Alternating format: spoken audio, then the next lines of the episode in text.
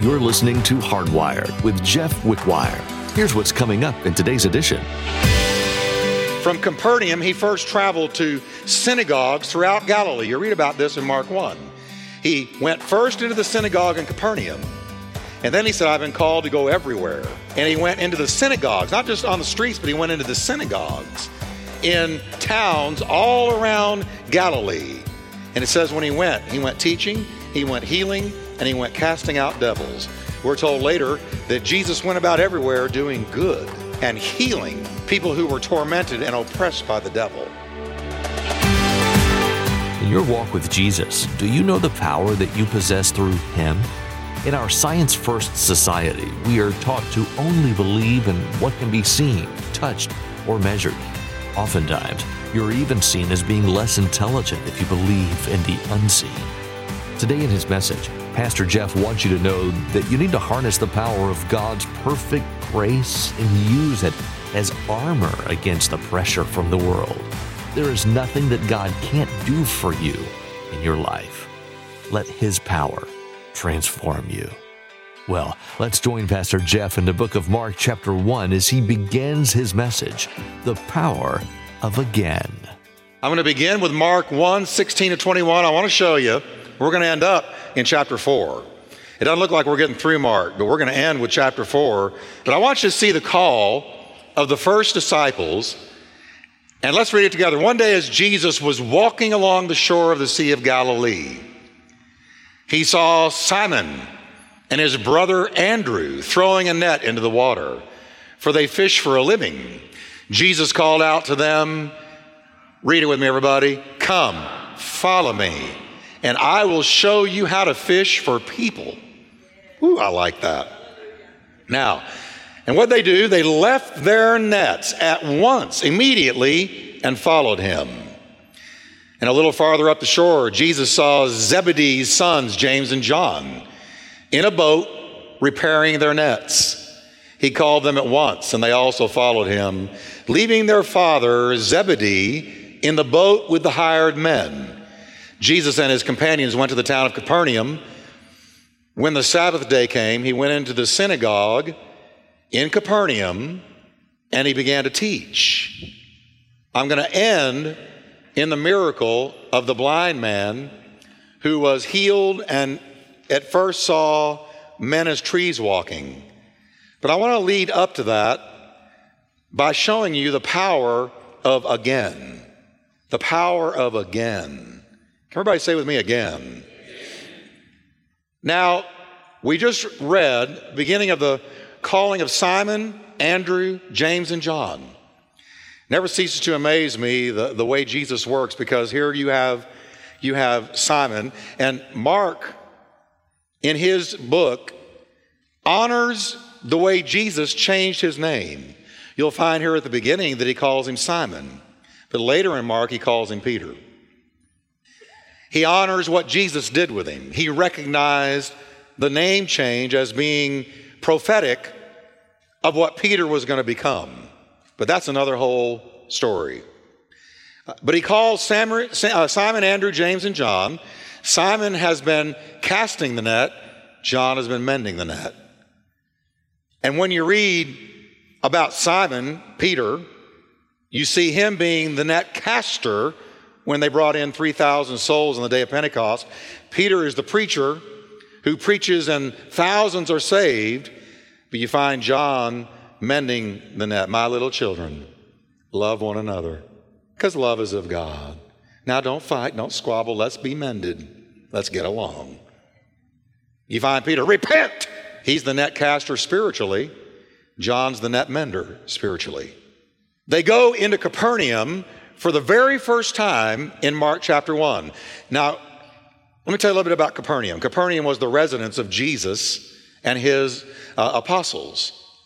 At Nazareth, Jesus was brought up, but Capernaum was, beyond doubt, his own city.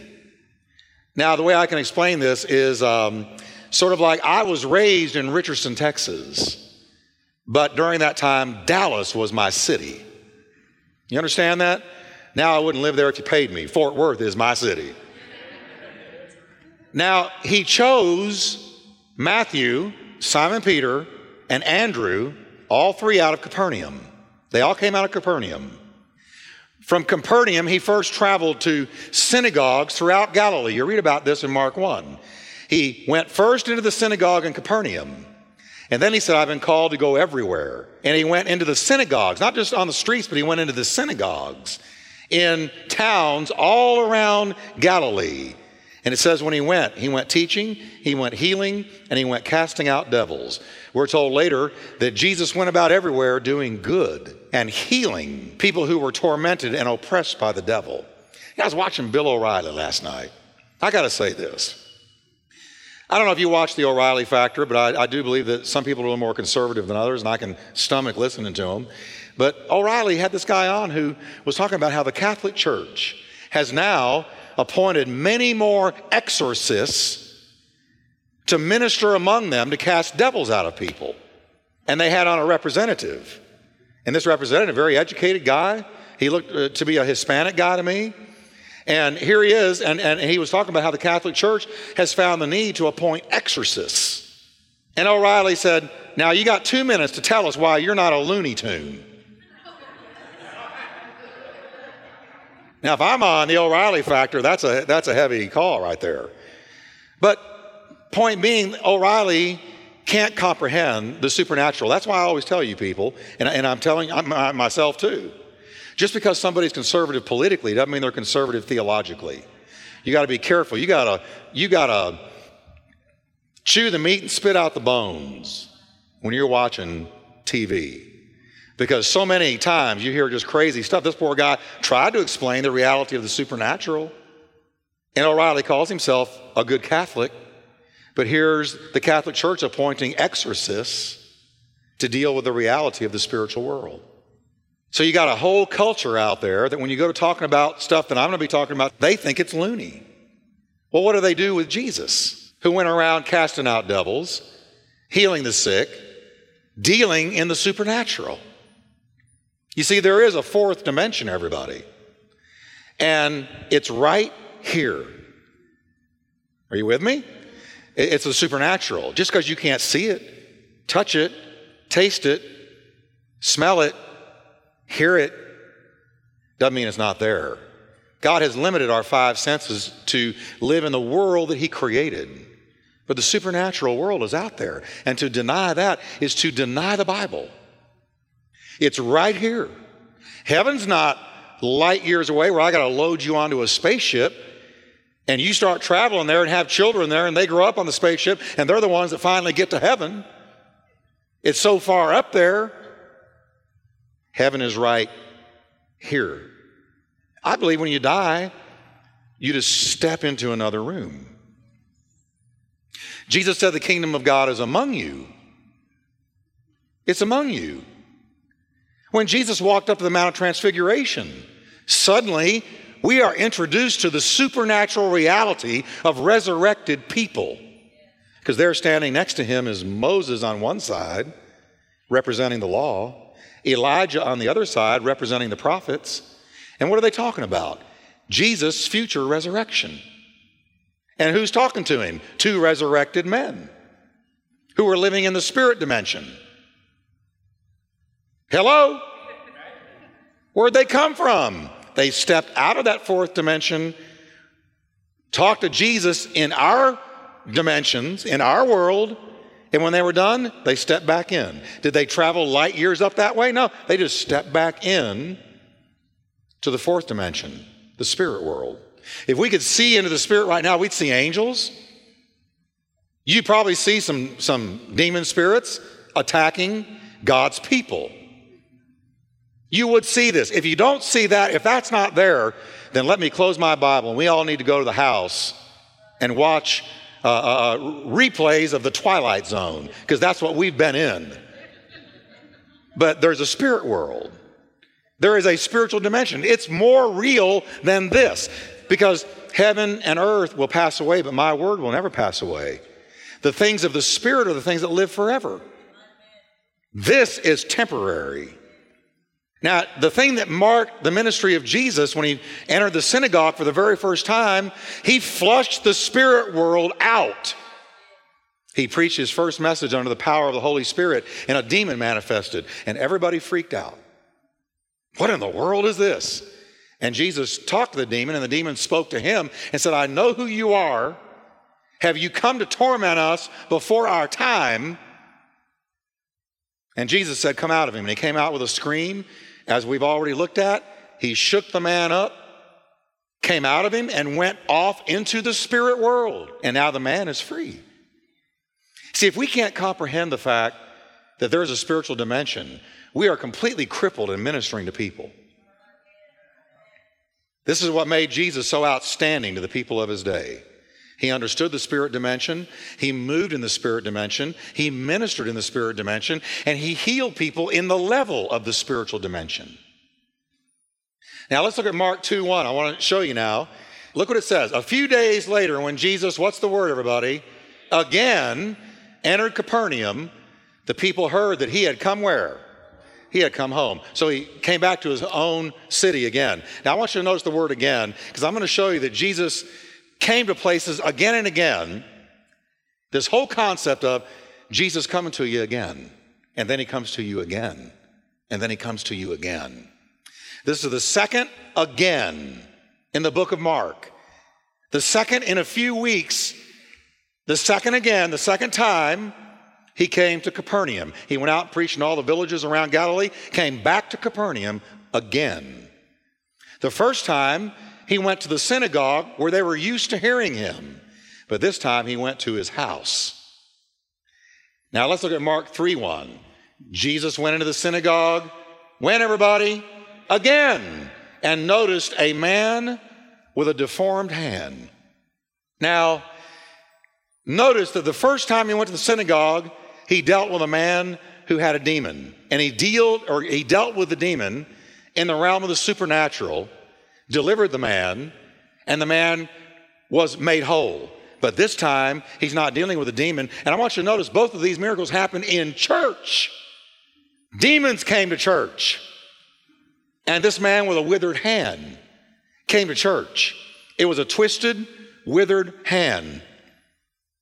And this time, he heals the man with a withered hand. And you got Pharisees standing there this time, and the Pharisees are always standing around. You let God move somewhere, and you always got Pharisees standing around. They stand like this.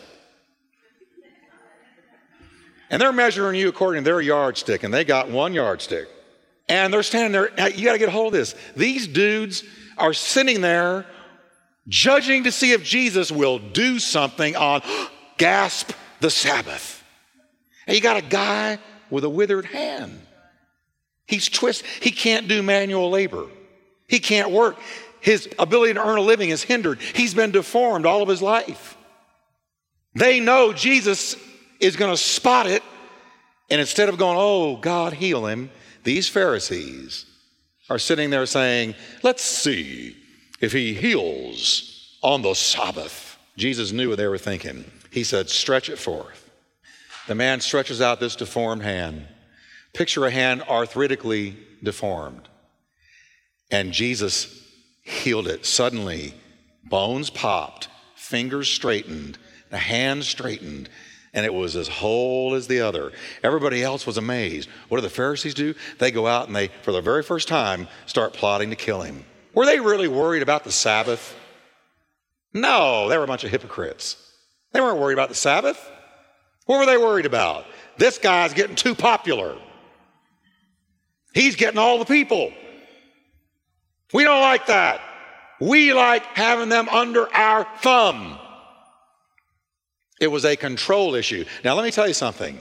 In church and elsewhere, it always comes down to control. Now, let me tell you something about church. This was church. This was happening in church. It always comes down to control. Who's controlling what? You know what kind of church you want? You want a church where the Holy Spirit can do what he wants. What he wants. But when men, ambitious people, step into leadership, they can take the control away from the Holy Spirit, and it begins to be ruled by flesh. And you will know the difference. You may sit there for a while, and like the frog in the boiling water, the water's getting hotter all the time, but that's all you ever see is flesh controlling the church. The will of man. So you're just, no. And then somehow or another, you begin to say, it's getting awful hot around here. Something's wrong here. I don't sense God moving anymore or at all or ever. And you end up and you go somewhere where the Spirit of God is moving and you freak out. You say, what have I been sitting in? Either the Spirit of God is free to move in a church, or you have the thumb of flesh holding it down. In this synagogue, you had the thumb of flesh holding it down. Here comes Jesus, my Lord, casting devils out, teaching like no man ever taught, healing withered hands, and he's only just gotten started, and already they're wanting to kill him. The flesh is an ugly thing, y'all. The flesh is an ugly thing. It doesn't like the moving of God. Now look at Mark 4:1. Once again, can you say with me again? Jesus began teaching by the lake shore. A very large crowd soon gathered around him, so he got into a boat. Then he sat in the boat while all the people remained on the shore. I'm only bringing this out to show you that, again, Jesus taught by the sea. You can read about it in Mark 1:16. You can read about it in Mark 2:13. He went back to the sea again. Now notice, he went into Capernaum again. He went to the sea again. And he went into a home twice. So far we find three repeat visits of Jesus. Twice he entered the same synagogue, twice he taught the same sea, and twice he went back to Capernaum, all in a short period of time. Again, the power of again, the power of again. And every time Jesus returned again, something incredible happened again. Say with me again. Now, I'm sharing that with you because I got to tell you something about the way God does. God comes to people again, and then he comes to them again, and then he comes knocking again, and then again. Behold, I stand at the door and I knock, and if any man hears my voice and opens the door, I'll come into him, fellowship with him, and he with me. That word knock it's called present active indicative, Greek tense, and what it means is this: continuously. Behold, I am continuously standing at the door of your life and knocking. I come again, and I come again, and I come again. Now you find, let's go to Mark 8, and let me get down to this healing that is so powerful. When they arrived at Bethsaida, Mark 8:22, some people brought a blind man to Jesus, and they begged him to touch the man and heal him. What were they doing? They were praying for him. Jesus took the blind man by the hand. Mark that. Look what Jesus did. He took the blind man by the hand and led him out of the village. Then, spitting on the man's eyes. Now you got to remember, the eyes are where the affliction was. And he spit on him. Can I tell you, I don't think that blessed him at first. I mean, if I'm hurting and God spits on the hurt, I need some discernment here. I need a revelation. So keep that in mind. Here's the guy, he can't see. And instead of, oh, I'm so sorry, and touching your eye, he's poop. Because I'm trying to stick myself in his shoes. And that doesn't bless me. Now watch this. Then it says, he laid his hands on him and asked, now can you see anything? The man looked around and said, yes. He said, I see people, but I can't see them clearly. They look like trees walking around. Now let's look at the next part. Then Jesus placed his hands on the man's eyes. When? Again. And his eyes, what happened to him then? His eyes were open after and again. Now watch. His sight was completely restored, and he could see everything clearly. 2020, Jesus sent him away, saying, don't go back into the village on your way home. This is such a powerful story. I got to tell you, this is so powerful. Now, the friends who brought the paralytic and lowered him down through the roof, and four friends carried him on a stretcher to see Jesus. Remember that? So it was, and I call it, he ain't heavy, he's my brother. They carried him with a stretcher all the way to Jesus. And when they couldn't get in, they lowered him through the roof after digging a 6-foot hole in the roof. They lowered him down. Here you got people bringing somebody again. to Jesus. He hadn't come on his own. He can't see him. So you got somebody who can't help themselves. I can't see. I can't walk. I can't see. And when you talk to Jesus and you say to Jesus, would you heal this person? That's what prayer is. He just happened to be on earth at that time. But they said, would you please? Would you please? So notice somebody got a burden for somebody who could not see. Several people got a burden for someone who could not see, and they prayed for his healing. It says literally they begged Jesus to touch him. Wow. Now that to me is where the verse begins to talk. Because instead of being apathetic about it, they're saying, please heal him. Please open his eyes. That's intercessory prayer. Now, I want you to notice how Jesus answered, because it's worth noting. The first thing he did was he established trust. Now, you say, how do you know that? Because it says in verse 23, he took the blind man by the hand and led him out of the town. Now, you got to, again, let's use our sanctified imagination a minute. This guy's blind. He can't see anything. He's totally blind, and a stranger takes you by the hand and starts leading you. Now, if I'm him, I got to have a level of trust, because it says he's leading him out of the town, away from all the people, into an alone place. And I don't know this guy. I don't know him. He took him, and he just starts leading him out of the town. The guy can't see anything. He doesn't know Jesus. They go a great distance outside the town. Don't you think that with every step, he had to grow in trust? He had to make a decision. But now, if I'm him, I'm making a decision. I got to make a decision. I'm trusting him, because he hadn't done anything for my vision yet. That's the way he does you and I. He can't do anything until you first trust him. So he establishes trust before he does anything with you. You got to learn to trust him. Trust in the Lord with all your heart.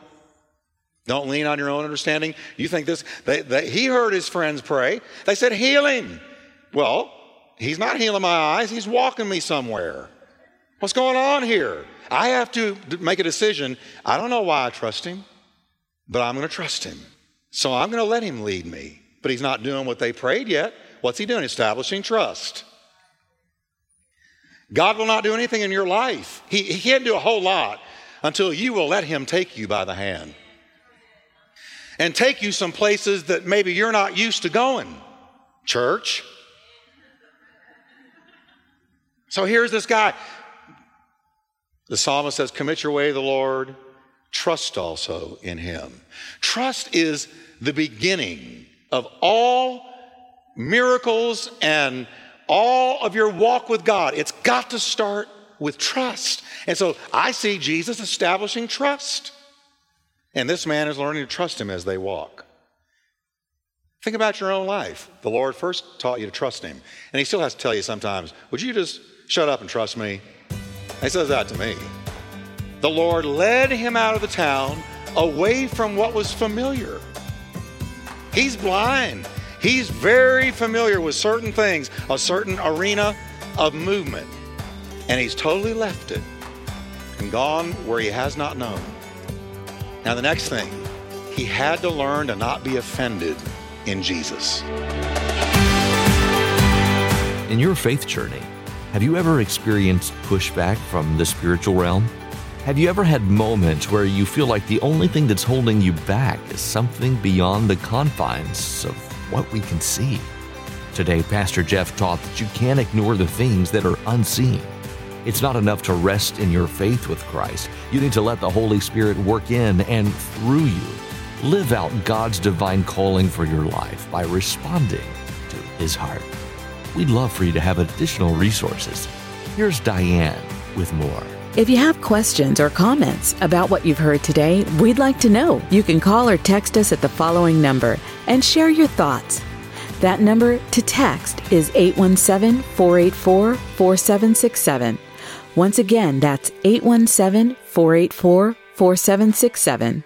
Thanks for being a part of this ministry and helping it continue to be an encouraging and uplifting resource for you and others. Now I'll hand it back to Daniel as he gives a preview of what's next. Next time, we learn from Pastor Jeff that if you want to see your faith grow like never before, you need the full power of Jesus to flow through you. It's not enough to merely have Him in your heart. Instead, you need to be a living sacrifice day in and day out for the sake of God's kingdom. If you're cutting evangelism out of your life, you'll never experience to the fullest of what God has in store for your relationship with Him. Experience a great renewal in your faith. That's all the time we have for today. Thanks for tuning in for this edition of Hardwired with Jeff Wickwire. You can listen to more messages from this and other books of the Bible by visiting hardwired.org. Join us next time to continue our study in the book of Mark, right here on Hardwired.